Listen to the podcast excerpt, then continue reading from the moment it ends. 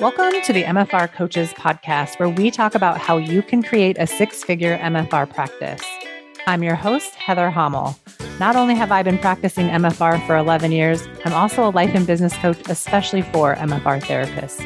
My goal is for you to understand how to get fully booked, how to talk to your clients, and how to make sure they understand what's possible for them with MFR treatment. I'm here to help you stop under earning, overworking, and burning out. I'll lend support so you can create the MFR practice you've always wanted. Learn how you can do it too, even if you live in a tiny town, and even if you're just starting out, and even if you've ran your practice for years. Let's go.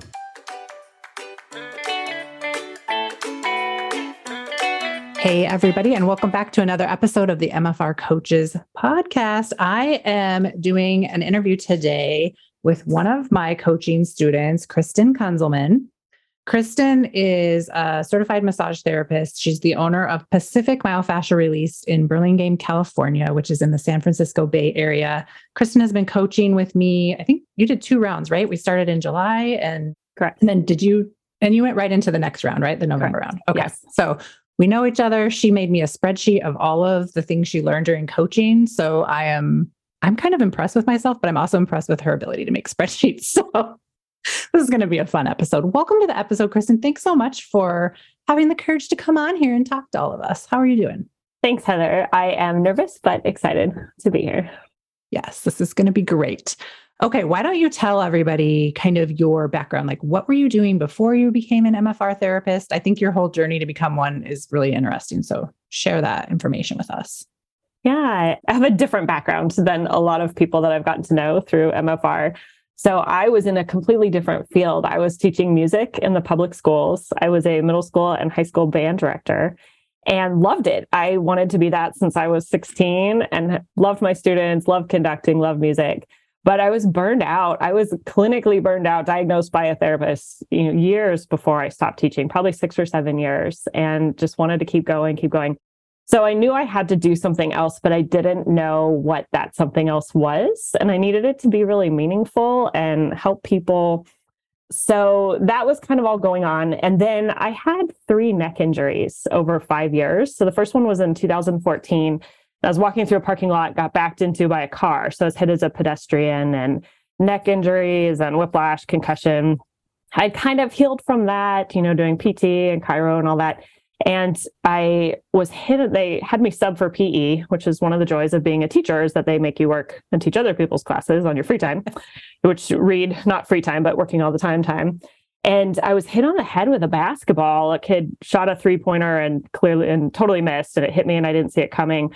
And it re injured, whiplash, concussion. And I just, I had never felt the same anyway since my first accident. And I was kind of fed up with you know the cycle of all the trying all these things and nothing working. And so i looked around online and i found someone in san francisco that had these amazing reviews.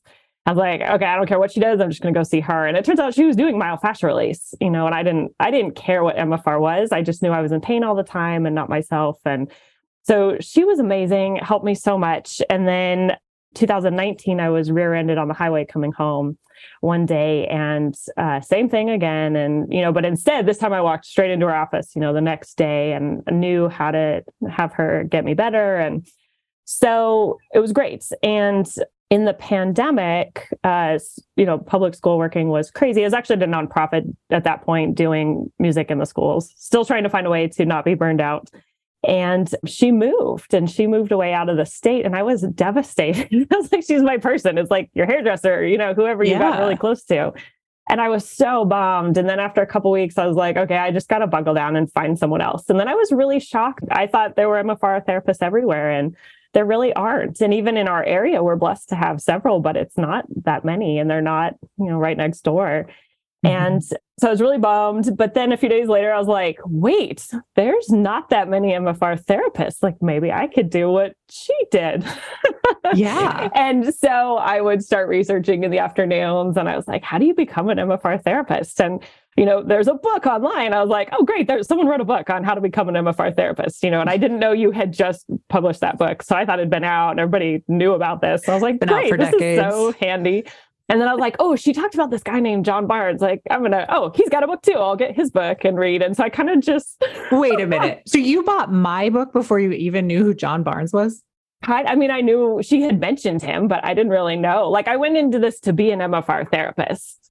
Okay. That's amazing. It's not even hilarious. It's like, that's just amazing. I did not know that. Well, it said like how okay. to become an MFR therapist. So I was yeah. like, great. Well, it's like how to have a myofascial release business. Yeah. Yes. Yeah. That's amazing. Okay. And so I bought both of your books and read them. And I was like, I can probably do this. You know, I taught private lessons and essentially had a private lesson business on the side. And my parents were both self employed. So I had that model growing up. And so I was really, and then I was like, well, okay, how do I do this? And so I found the seminar page on, you know, the website and I called Malvern and I wish I had a recording of this call because I was like, can I take seminars? And she's like, well, yeah. And she's like, well, do you have a license? And I was like, yeah. And she's like, what is it? I was like, teaching public school music. and I could just tell there was like this pause. And she's like, I'm a band director. She had to explain, like, oh, you need to get a license to touch. I was like, what's that? you mm-hmm. know? Mm-hmm. And so I did more research and decided, you know, massage therapy is the fastest, you know, most economical way to get, you know, the license to do this. And there's a great school in San Francisco. I loved my school so then I had discovered your podcast. So I'd go to massage school and um, go on walks, you know, during the day. And I had this great life of not really working too much for a while while I was prepping everything. And yeah. so I'd listen to your podcast through the neighborhood. And it was awesome because I could hear other people's stories. There, you know, I was, I filed my LLC in January, but I didn't graduate massage school until April. Okay. Is this in 2022? Yes, 2022. So okay. I decided to switch careers, you know, kind of spring, summer of 2021, and then started that fall and then filed in January, started my LLC. So I had this four month lag of like, I have a business, but I can't do my business. So I had, you know, which is very frustrating and kind of luxurious all at the same time. And so I would listen to your podcasts all the time and I was like, oh, online, like you had me sold. I was like, online scheduling, no brainer, do that, mm-hmm. you know, and all these things. And it was really funny day. I was walking, I remember the house I was in front of, you know, it was on your ideal client. And I was like, so on board. And you're like, well, who's your ideal client? I was like, everyone. And like, I think I even said it out loud because I was just on my walk. And then you're like, it's not everyone. I was like, no, so much to you got it wrong. and so, but it was great. All these like game changing things to just think about from the beginning was very cool. And then, you know, your episodes on tell everyone you're an MFR therapist. I was like, awesome. I'll, I'll tell everyone I'm becoming an MFR therapist. Yeah. You know? And so of course, like friends would let you work on them. And you know, I was like, can I practice these new things I just learned at seminar? And so it was really fun. I graduated in April 15th and opened in May 2022. And it was great. I got to be really intentional about everything I set up. Uh, my second month, I made just under $7,000 being open. And you even said like in May, you made 3,700. Uh-huh. It was pretty cool. Which is, that's like a lot of money your first month open. It kind of blew my mind. And the second month blew it more. And, yeah. you know, I really credited a couple things. It was, you know, all these great tips to integrate from your podcast. I have a wonderful community and network of people that many of them came once, you know, to support me in my new business, yeah, which was awesome. really wonderful. I don't even think, you know, half of them really like they didn't, they were just there to support me, which was so cool. Yeah, that's great. That's good enough reason. Yeah, it was really fun. Then I that had kind of run its course and there was a week in early July that I had 3 appointments on the books and I kind of freaked out and I was like, oh shit, like what am I going to do? Like you can't have a sustainable business on three clients a week, at least for where I want to be. Yeah. And that was the the week that I was like, hmm, maybe I should do coaching with Heather. I'll bet I'll learn a lot of things and this will just really help me take off. I think I remember, did we have a one-on-one call? Was I doing one-on-one calls or was I doing like a question and answer that you popped on?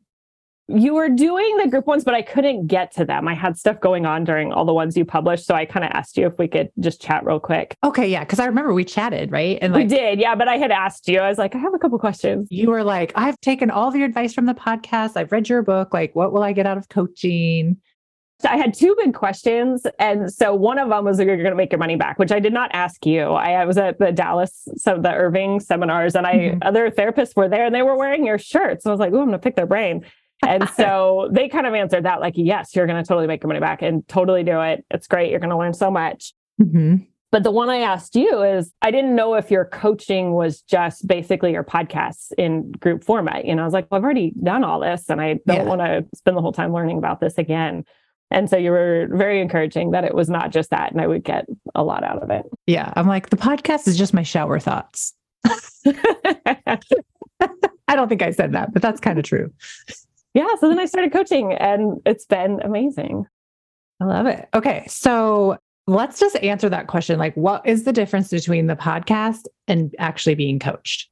What I got out of coaching, kind of sum it all up, in the first round, I feel like I got introduced to all these concepts, and you haven't talked about all of them on the podcast. You've talked many of them, mm-hmm. but you delve in more. And then we go through this process on the other end of the light bulb goes off, and you're like, oh, this thing's going on.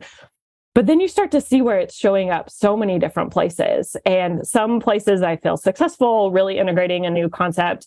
And other places you get stuck. And then you bring that to you in coaching or in the Facebook group. And it's kind of this repeat cycle of learning something more and more and things you didn't know were actually going on in your psyche or showing up in your psyche. And mm-hmm. so that continual coaching of really integrating the concept is different in coaching. Another thing i just love is that everyone's at different levels and you get something from everybody. Everyone in both coaching groups was just so inspirational and there's people that are more starting, you know, starting out. There's people who haven't even opened yet. There's people that have been doing it for 20 years. And I got the most, obviously, from people that were further along from me, but I got a lot from the ones that were just a little bit ahead of me. Not so much in time, you know, they'd been doing it for 10 years and I was just starting, but in terms of the work they were doing, and I would pay attention to things that were issues for them, knowing that that's on the horizon for what I want to build, you know, and yeah. one of them just played out. And I think it was September, we had a whole bunch of people that blew my mind and they made, you know, 10,000, 11,000, 12,000 dollar months. And I was so excited, like, I want to be that. I totally want to do that. And then the next month, a bunch of them freaked out because they made so much less because they'd sold so many in packages. And mm-hmm. I was like, oh, note to self, you might have this amazing month and you might have a low month. Yeah. Okay, not a problem. Like that could just be part of the cycle. And so it saved me a lot of the mental drama. Yeah. Cause some of those people like that weren't expecting that, you know, I say this all the time. I'm like, the money is never going to like actually solve for any other like thoughts you have about money, thoughts you have about your business, thoughts you have about like, you know, your confidence level and your ability to create create more clients, all of that stuff. People never realize that that's true until they have a 10 or even a $15,000 a month and then they have an $8,000 a month and they're like, I suck. And it's like, you still made $8,000. Like, remember when it was hard to make 3,000? Like, what's mm-hmm. happening right now? Yeah. and so then they great. spiral out and then maybe have three months in a row that are kind of crazy, depending. Yeah. And I feel like if you capitalize on learning from your peers, there's less of the spiraling out. You have your new spiraling out in your own way of yes. your own thing, but it saves you, you know, spiraling out on everything across the board. The other one that's been really interesting is I was hearing so many people in this last session talk about cancellations. And in my mind, I was like, my clients don't cancel. They're awesome. They just show up and don't miss. And, you know, yeah. occasionally someone will get sick. But now that my schedule's booking out, I think my next available appointment is March 23rd. And it's, I don't know what today is, February 15th. It's February 15th today, 2023. So completely booked out. I think there's five appointments left in March. And so people are just scheduling so far out now but now that that's been happening, now the cancellations are showing up. And I was like, oh, this is why, because they had to book so far and now yeah. things change. And so you kind of think you're immune to some things and you're like, oh, no, I'm human. These things mm-hmm. happen to me too. yeah. Which is but so you have good. the insider tip on how to handle it. It's great. Exactly. And you can plan for it, right? Like you probably have policies in place because you could see where other people didn't and then it affected them. The policies was interesting. I think there's a gift I'm clearly behind a lot of therapists that have been working in the field for a long time. They have such a knowledge base and experience base mm-hmm. that I don't have and I'm gaining right now. Yep. But there's other random skills that are, you know, so helpful for me in my business. And one of those policies, I was like, this is not hard. You just make a policy and then you just enforce it. Yeah. And the sooner you do it, the less painful it is. And it's no brainers. But then Yeah. I was like, well, you taught middle schoolers for 13 years. Like you have to have, it's no big deal. You're just, oh, you did X, then Y happens. Like there's just consequences, you know? Yep. So for me, I'm always like, why is this such a problem? I don't know. This is not a problem for me. But then I'm like, I have no idea how long it will take this client to get better. I have no frame of reference for a certain condition or something. Yeah. Which is fine though. Like it's not like being a newer therapist and like just not having the years of experience under your belt is not a problem. And I love how you haven't ever made that a problem. You're like, oh, I've been in business since May. In December, I'm going to have a $10,000 month. pretty wild. Yeah. It blew my mind.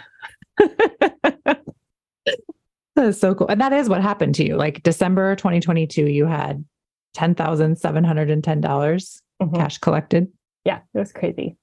And it happened about a week before the end of the month. So it was like this huge goal in my brain and I made it and then I just got to enjoy the rest of the month. It was Yeah. so cool. And then what happened in January? Did you have a low month or like what was it?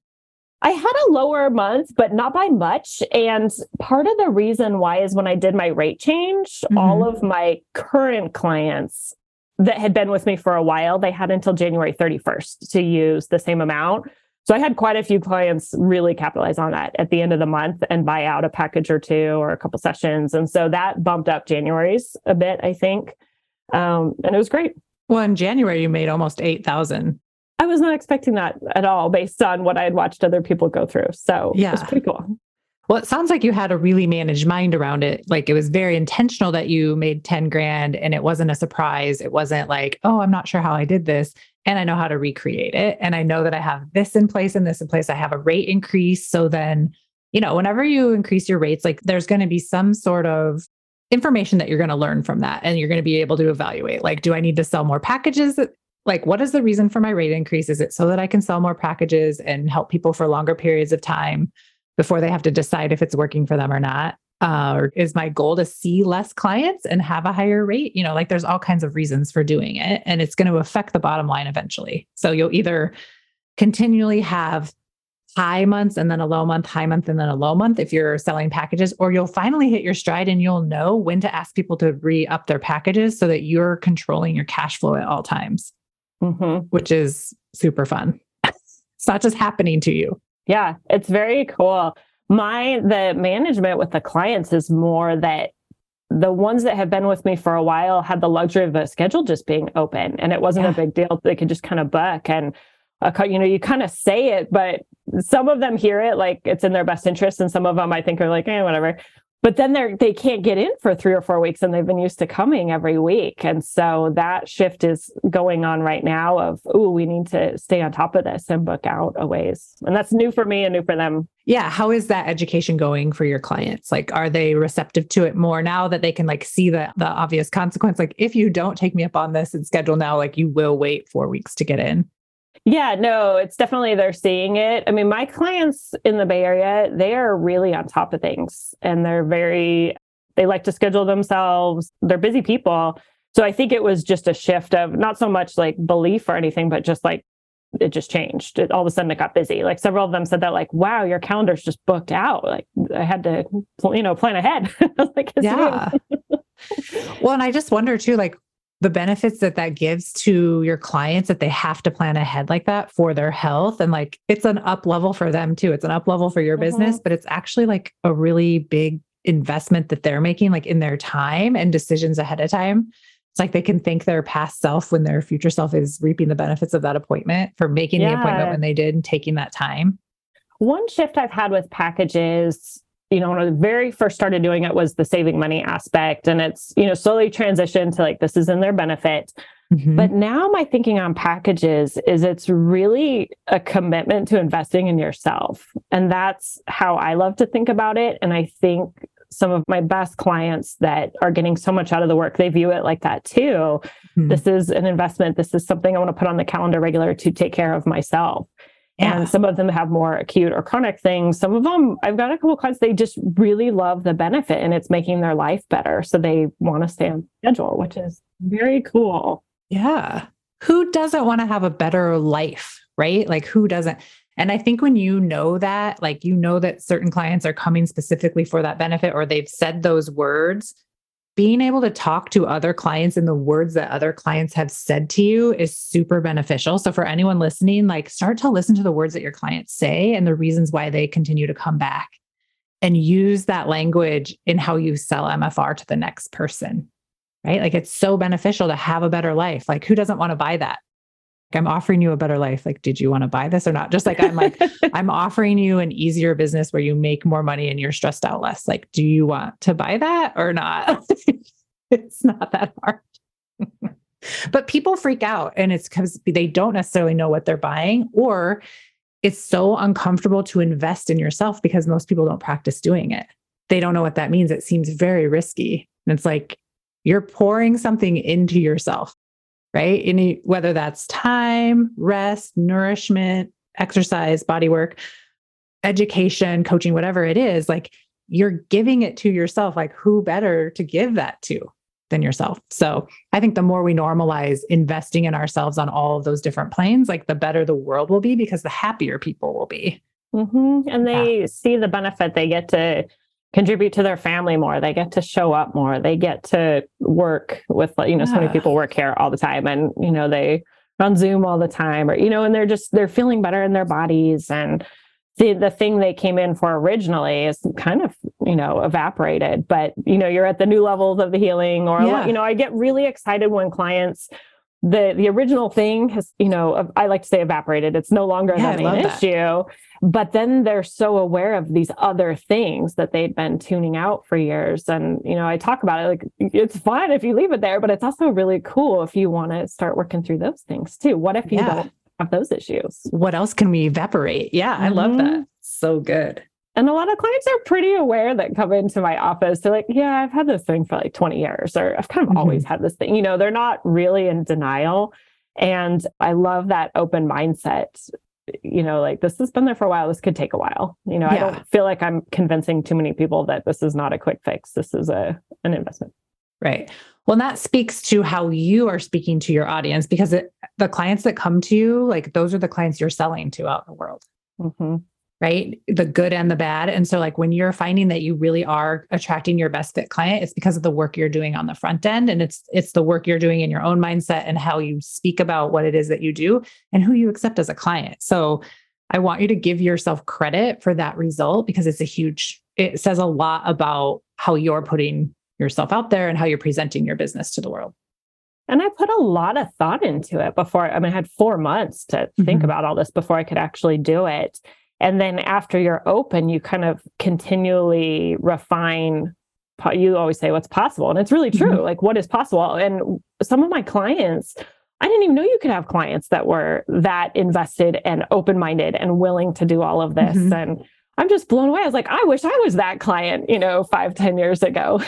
yeah. But you have become that client in like the aspect of, I would say, you're a maximalist in the way that you used coaching for yourself, right? Like yeah. you were extremely committed to it. Okay, so you wrote down like your coaching, your biggest takeaways. So round one, and you you mentioned this earlier, was that you were introduced to the concept of what is possible, and you kind of explored all of that and made modifications to what you already had set up. And then in round two, you began leveling up and being embodying the concepts, living the concepts, and then you were deciding how to integrate all of the concepts regularly. Mm-hmm.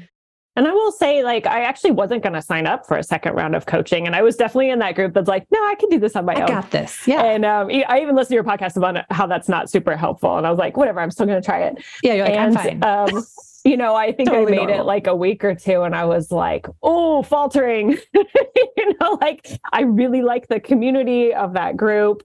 But I think that was the same point you did a talk right before the end of that round on what if your life was a two and not a 10. And that mm-hmm. just blew my mind. And I was like, because I had changed it so drastically already.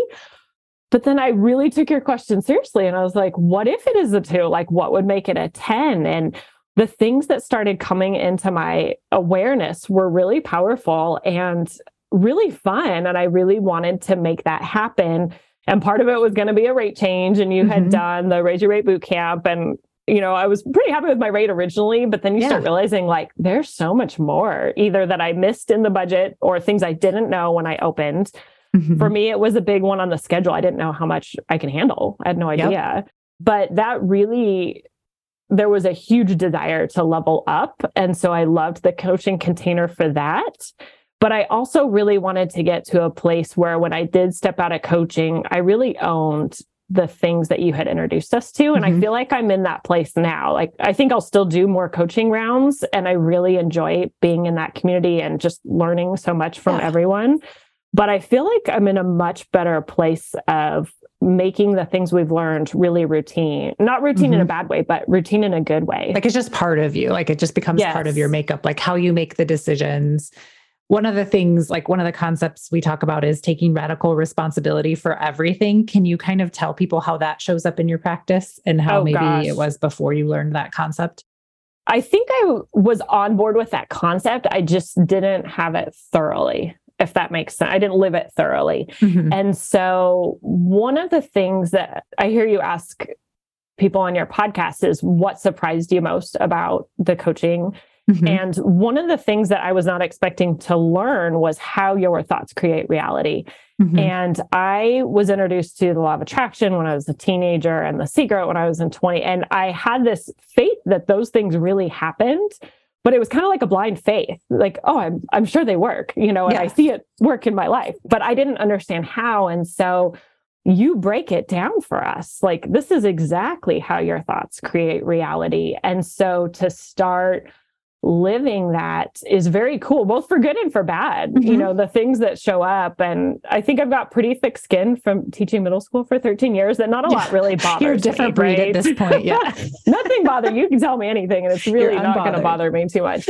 And so it was not hard. Like I didn't get all bent out of shape if I realized I was doing this one thing to myself because it's just information. And yeah. if you can use that information and just make changes, you're just going to keep getting closer and closer to where you want to be and mm-hmm. Refining that process. So I don't remember what your original question was, but well, I was just saying like that concept of radical responsibility. And I think you broke it down by saying, yeah, it's like you you learn like your thoughts create your results, your thoughts create your reality, and how, like for good or bad, how that happens. And like being okay with both kind of like both circumstances of good or bad. Yeah. No, it's so helpful. And knowing that you can you can change just like I like to say this this, which can't remember where I heard this, but like you're one thought away from everything that you want almost all the time, no matter what the circumstance is. There was also something that it was like a little finesse of a concept you teach. And I think you are the one that said it originally, but it really stuck in my brain. You know, we have the model and you have the intentional model, you know, what you want to be thinking and the result you want to create, but you have the unintentional model. And there was a day where you called it the magic. You know, there's magic in the unintentional model. So I just started calling it the magic model because I didn't really like the unintentional. I love that. That's so good. I might have to start adopting that. Yeah. Because you kind of don't want to admit you've got the like this other side of you that, you know, either feels whatever it feels like judgy or yeah or ashamed or yeah any yeah. of the things and you kind of don't really you know you already know you want that to change but you kind of delved into it i don't remember who it was with one of the other people in the group about the magic is in there because once you figure out that little glitch that's going on then you're onto it and you can make different choices and that was really helpful for me yeah, yeah. so i'll i'll put a lot more time now into figuring out like okay let's just be honest. Like, what are you really doing and thinking or feeling? Yeah. Because that's causing the thing that you don't want, you know? Yeah. And so it's really embracing that process because it's going to get you where you want to go sooner if you just yeah. kind of nicely call yourself out. Well, and this is like, this is the magic of coaching too is well, first of all, not everybody is coachable and I think a lot of people come into the coaching container a little uncoachable. It shows up in like being very defensive when I offer suggestions and what and what I've like just learned that that's just happens for some people because we're so I think it's just like societal. We're brought up to like defend ourselves. And if someone says we're doing something quote unquote wrong or whatever, like we get all bristly and we're like so ashamed that we could be doing something wrong. We'll just fall on the sword for the thing that we don't even want to be happening just to be right or whatever so that's the opposite land of you. Like you're very coachable. Like I can say one or two things to you and you not only like take it as the concept on the surface area, but you dive into it and you're like, where is this showing up everywhere? You know, and like really playing with it. I just had an epiphany about where that's from. So that's from being a musician. Um, mm. And so when you're a musician, you take lessons, especially when you go through college and get a music degree. You're in lessons every week, and it's not personal. You know, you're you're playing it wrong, or you haven't done this musical thing or that musical thing. Oh, I love that part where it's not personal it's nothing's personal. It's like, oh, you need to do this with your fingers on the keys, or you need to breathe here differently, or let's actually like redecide how we're playing that musical passage. You get that for an hour a week, like the majority of your life as a musician. And especially if you want to be in music school and get degrees in it, and you're always critiqued. Rehearsal is always fixing things. And so that's my mindset. Like you're just making it more towards what everybody wants it to be, including yourself. Yeah, you're fine tuning it. Yeah. yeah. So that's your life as a musician is constructive criticism all the time. And you actually yeah. in college, when you become a music teacher, one of the schools I um, applied to and interviewed at was really behavioral oriented and they would videotape their students because music is so much like this that music directors can be so negative you didn't do this right you didn't do this right you didn't do this right you know because you're always fixing notes or fixing whatever's but that's like your job, right? Is to like catch all the mistakes. That's your job. But how awful is that on the receiving end as a student or a performer in that group to always hear what you're doing wrong? So you have to learn how to talk about it in a positive way. Yeah. And so when you've done so much receiving of that and then teaching and figuring out how it really is in their best interest to do this thing this other way, but you have to phrase it positively or, mm-hmm. you know, and so yeah, my whole life has been steeped in that. So this is fun to me to hear like what I'm doing. well, I appreciate it because makes my job very easy. And here's the thing like when we use these models, this concept that I teach that I learned from Brooke Castillo by getting my certification at the life coach school, I always like to give credit back to where I learned that tool from. But when I can teach it to someone else and they can take it and not use it against themselves, like you can take it and you can see the magic of it that is when your life gets to start changing because you get to have that control over how you show up in certain circumstances, like no matter how terrible the circumstance is. And I also teach the other concept of life being 50 50.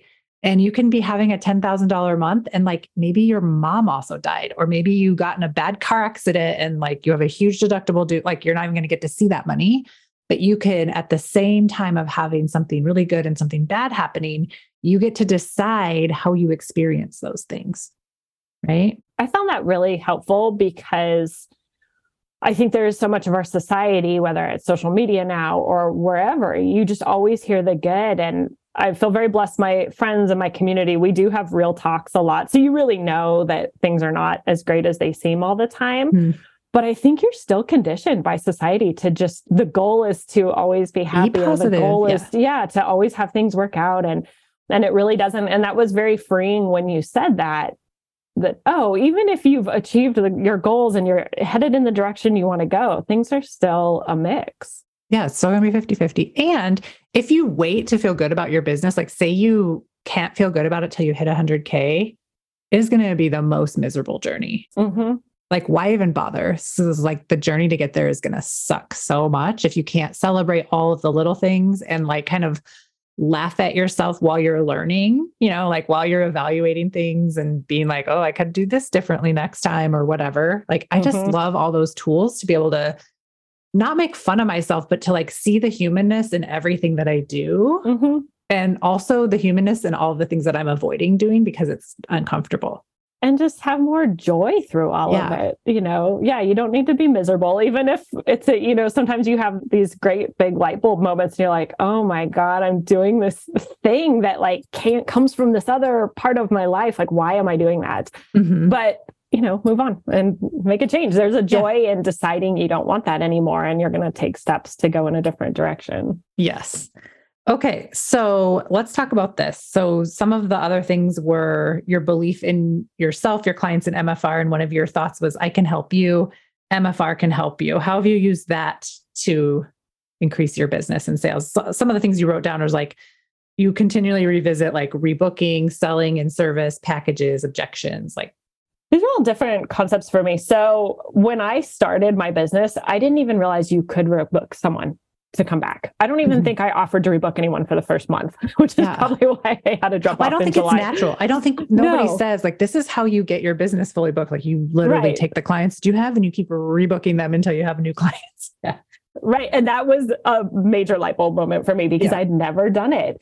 But I think, you know, with the first thing I wrote that I can help you, MFR can help you, mm-hmm. I was that client that was so frustrated and probably depressed and you know all the things that you're not yourself you know i was a big yoga person and i was very active and played all this, you know, music all the time and I couldn't play flute. I couldn't conduct. I couldn't do my yoga class. Like I, it was so like I couldn't carry the groceries, you know? Yeah. So it was very eye opening to be the client. I mean, I didn't know what being a therapist was at that point, yeah. but and so you really do, you are searching for something that will just help you know? And so when i see people in that space like sometimes i get emotional you know because i remember what that was like. Yeah. And they are at the bottom you know and nothing's working and they can't you know help their kids or they can't they can't show up to in the ways that they want to. And so it's very cool to have been a client and know that this helps especially those people that nothing else has helped. But i think people crave genuine caring human beings on the mm-hmm. other side of the process. And they're not used to that. And i was not used to that. You know you go to pt and you go to the whoever. I mean i had a great pt person but yeah but it's still like so prescriptive and like you know what do you think? What is your insurance going to cover? Yeah and it's like how often does someone like like i've had clients tell me after that first session like no one listens to me. Like you listened and you asked questions and that makes such an impact with them. But then to look them in the eyes and be like, I can help you and I want to help you. Yeah. Sometimes they've never heard that from yeah. anyone, anywhere that they're going. And that just, it makes me so sad, but it makes me so excited for what we do as MFR therapists. Yeah, it's so good. We restore hope in people that have lost it. And that's a big deal.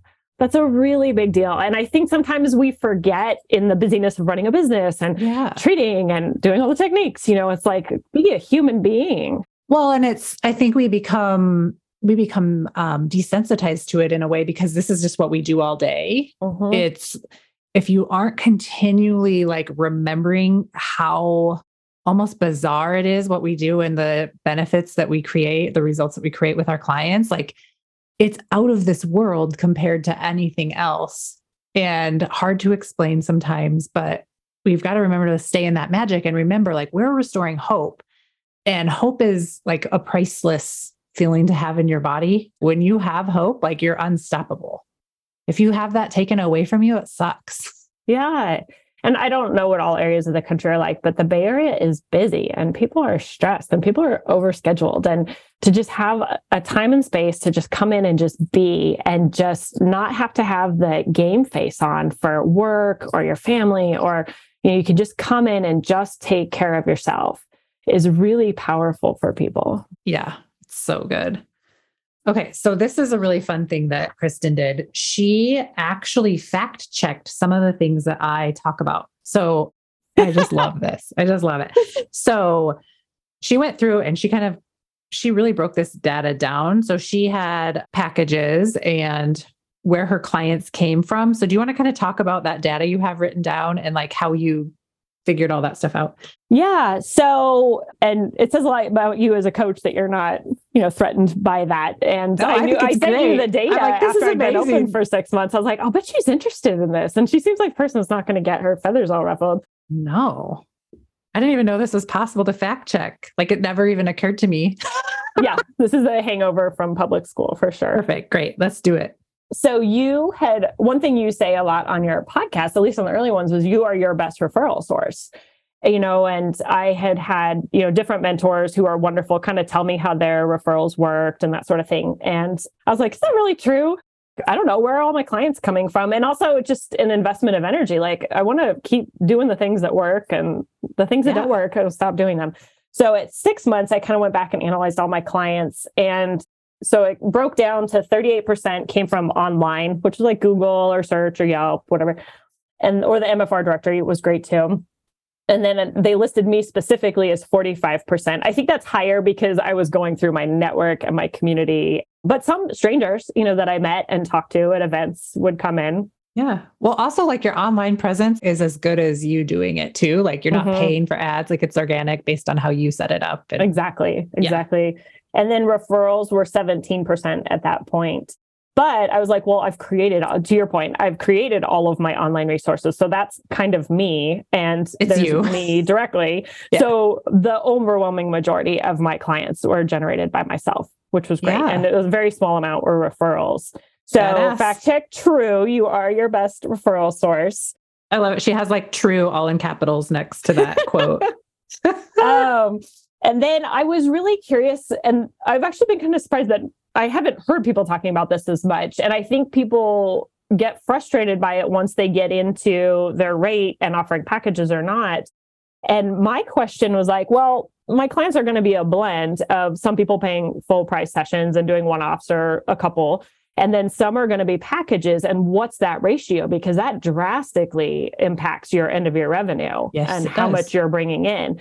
And I was like, what's that number? Like that, I need to kind of know that to set it. That's why it's really important that your rate, like that your rate makes sense and it's, and it also like maths out mathematically. Yes yeah, so I kind of got really nerdy at some point. Love it. And then I started analyzing. And so for me, with my clients, tw- it hovers around 25% pay full price sessions, and then 75% are packages. Right. And so it'll be interesting over the next year or two to see if that holds or not. Mm-hmm. But that's that turns it into, I mean, it's a little more complicated math, but you figure it out and you can base your end of your revenue off of how much, you know, 75% of it being package rate and then 25% being full price. Mm-hmm. And then the other thing, I don't know if this applies to everyone out there, but you know, California has really high taxes and yep. that has to be planned for. It probably has to be planned for everywhere, but especially in states with really high tax rates. Yep. And so it's not an issue. I'm glad that, you know, our state provides the things that it does, but I need to still make sure I'm making enough after taxes. And so you yeah. had a great guest speaker on that that I went back and watched. So I really, yeah, I wanted to make, you know, my budget as accurate as possible and how much I was coming away with at the end as accurate as possible. Yeah. Do you want to tell them about like your projections for this year? Sure. So since I opened, it's been 10 months now. Well, I'll say for 2022, you always like to ask people. So I made just under 52,000 in 2022, opening in May. So that's eight months. And then if I add on January and February this year, so my 10 month total is at um, just under 65,000, which is that's crazy for your first year mind. in business, like your first 10 months in business. It's so crazy. It's awesome. I, I just love it. So cool. So my projection, if I continue on with that, I'll make my first year in business a little under 80,000, which is very cool. But I live in the Bay Area, so that is not the goal. The goal is much higher than that. Yep. So 2023, I'd like to be over 100,000, and I think it's very doable. And then my 2024 goal, you had a day where you really broke down budgets. And, you know, when I hear budget, I think like needs. That's how my brain worked originally. Like, what do I need to make? Yep. And then I was like, well, there's some wants, you know. So my first rate had my needs plus a few of the wants, you know, and I was coming off a year of not really working much. So kind of locked down finances for a year. Yeah but then you are like well, why shouldn't you have your wants? And then your dreams. What are you building towards you know in five or ten years? And you know like let's look at your whole life. Like you didn't say i kind of projected some of that out from mm-hmm. what your talk was.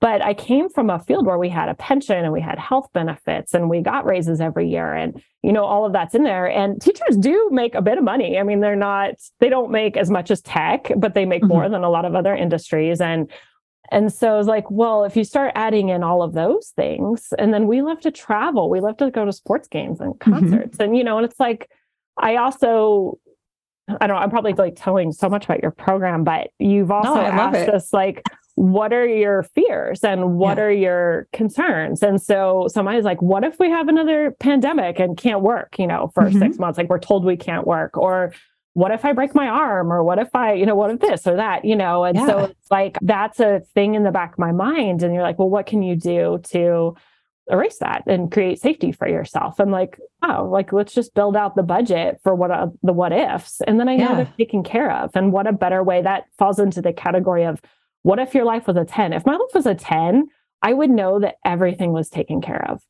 Oh, you're like, this is one aspect that makes it a 10, knowing that I have yeah really good insurance coverage or like the supreme coverage of this or that. Mm-hmm. And it doesn't even like I don't need a life of luxury and extravagance, but I love. It. But you also can if you want. Are, I know my brain's starting to open to that, but it's not there yet.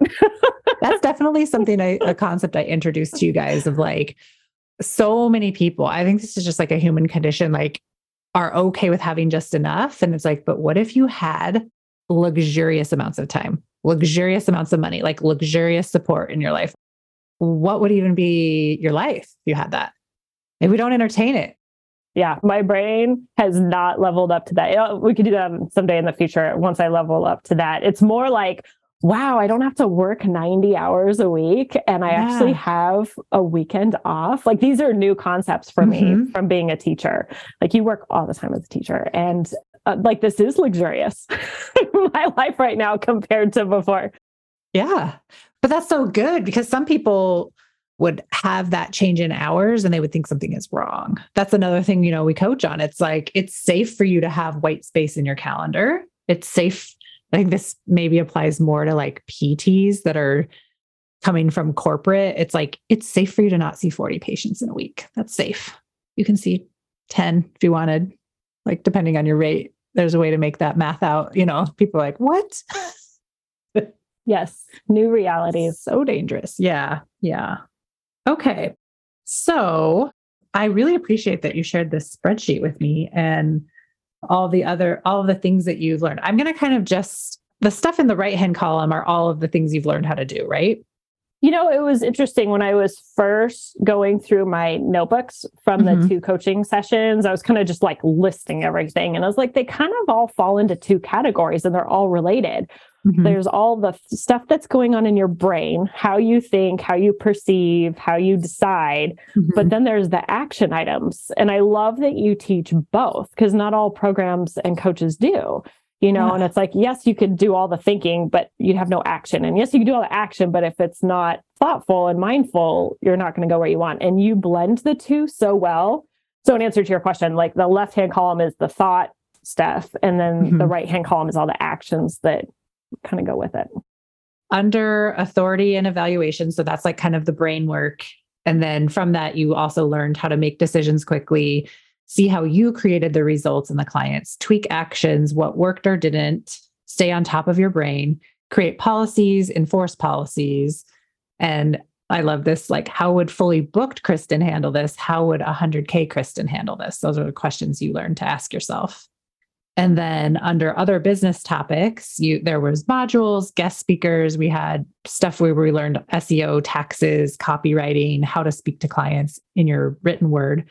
And then messaging, tell everyone you're an MFR therapist, use social media, learning from others, anticipate what's coming so you can plan for it, your biggest month, lower month, managing the schedule, packages, cancellations. Business isn't linear. That was such a good that was good for lots of people. And it was just something that like I just said one day, I was like, you guys, business isn't linear, just like just like healing. And people are like, what?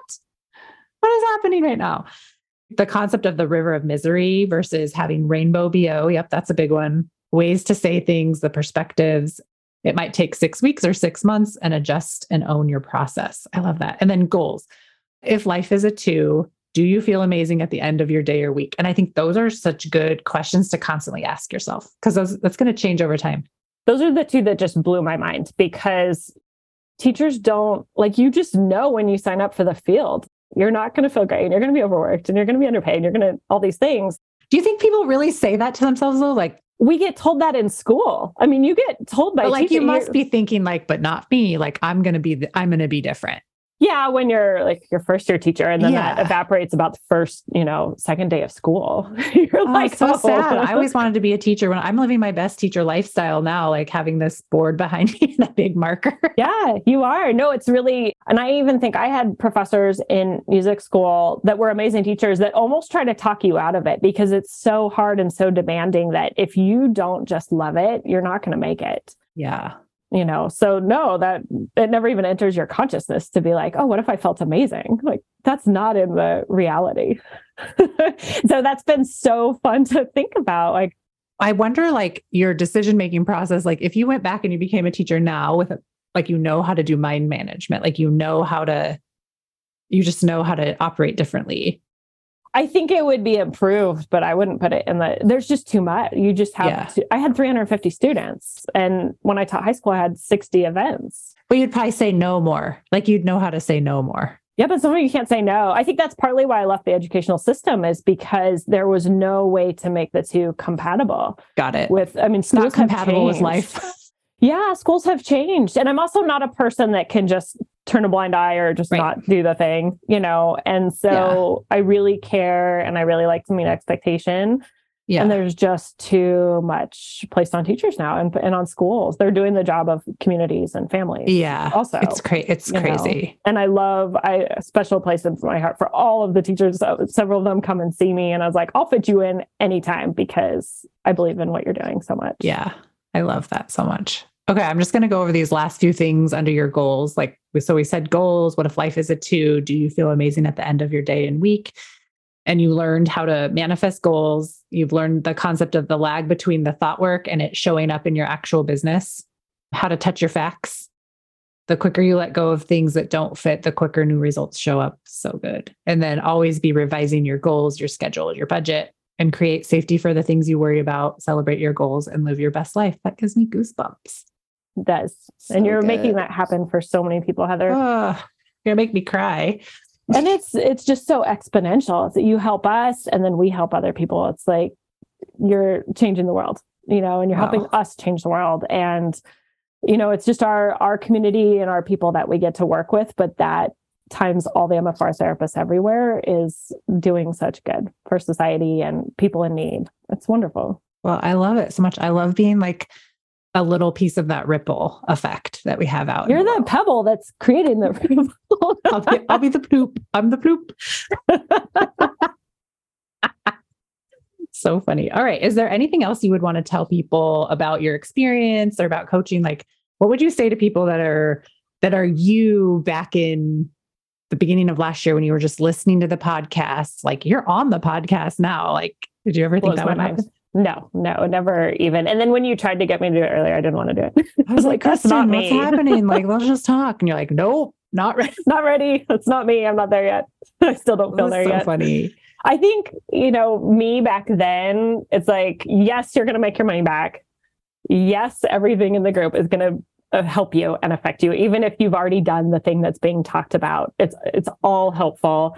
And then I think something you said once is really helpful too. That it's not that we couldn't do and learn these things on our own. It's just that it compresses the time. Yeah. So it could take you 10 years to work through all these things, or you could go all in, double down, and do it so much faster. And you just get through all the painful parts faster. You get through all the growth faster, and you get to be living what you want to be living so much sooner. Yeah. And you get to like, yeah, you just collapse time for how long it takes you to have a $10,000 a month. And then once you learn how to do that, you can do it over and over and over again. Yeah, it's amazing. Whenever It's you so want. You know how to make so money So the answer is yes. If you're thinking about doing it, you should totally do it. you should do it. Come on and join us. Yes. Okay. Well, I'm very proud of you. I love being your coach. You're so coachable and it and I think too like this is inspirational. These results are very inspirational and also like lots of people are able to do this so it's not like unattainable and when you were thinking like oh I my goal is to create a $10,000 a month and it seems so far away did you still believe it was possible for you or did you think that like it was less people were doing that than were like swimming in the miser- river of misery and not making that kind of money No, it's totally possible. I just thought it was going to take a lot longer.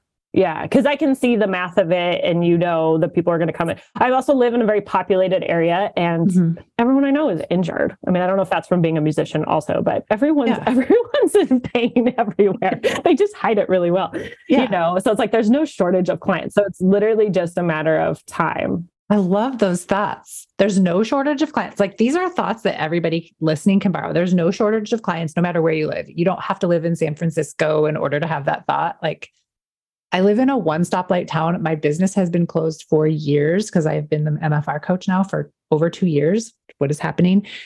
I get calls weekly still from people trying to get in with me. Like they are looking like someone needs to move to this area and take over my old business. Like you, you will be rich but like there's enough people everywhere and like you said there are people in pain every anywhere and everywhere you just don't always know so always be offering to help people because Mhm. and if it's for some neighbor, reason they think they're not, they know someone who is. Mhm. Yeah. Yeah. Okay. Well, keep going. I will love when you decide to come back, but I'll be in touch. We do alumni coaching. And so, like, everybody who has ever coached with me, like, once you become an alumni, like, I do offer free coaching every so often. And we just get together and we all coach for like an hour or two, however much free time I have. And we catch up and check in and see how everybody's doing. And it's fun. I can't wait. Yeah. Tell everybody how they can find you. Pacific Myofascial Release. My website is pacificmfr.com. And then I'm on Facebook and Instagram. I will probably never have a podcast. Fine. Never say All never. of you who do, because I love consuming them. Um, but yeah, just Pacific Myofascial Release. And I'd love to hear from people. I've actually reached out to some of the people that did podcasts with you before, and it's fun to kind of chit chat. And you know, I'm a big community oriented person, and I love that. That we I have friends now all around the country that are MFR therapists, and Yeah. you know, it's it's great. That's so cool. Okay. And if anyone's curious, you can always hop over to my website, themfrcoach.com, and click on the Therapist Network tab. And then you can see Kristin right there. She's got a her beautiful pictures on there and a link to her website if you want easy access and you don't remember her URL for some reason. So go follow her over on Instagram. And we'll probably have to have you back as a follow-up guest in six months to a year and see how you're doing. I'm sure I will get nervous. I will seek you out. That's all right. We'll get sweaty together. All right, everybody. Thanks for joining us today. And I'll be back next week with another episode. See y'all later. Bye. Thanks for joining me today. My goal is to help all MFR therapists stop under earning and burning out. I have several resources available for you. Read my book, The MFR Coach's Guide to Having Your Own MFR Business, available on Amazon and at Advanced John Barnes MFR seminars. Keep listening to the podcast. I'll always have fresh content each and every week. Join my group coaching program. Enrollment opens four times per year. We take all the information I teach and lay down the foundation for your six figure MFR business. It's more than just raising rates, but you'll make that the hardest part. Then expand into the business owner who delivers your rate like it's just the news and who can sell MFR to anyone in any situation. I'll show you how. Get on my email list, follow me on social media at the MFR Coach, and visit my website for more information on group enrollment, themfrcoach.com. Thanks for listening, and I'll see you next week.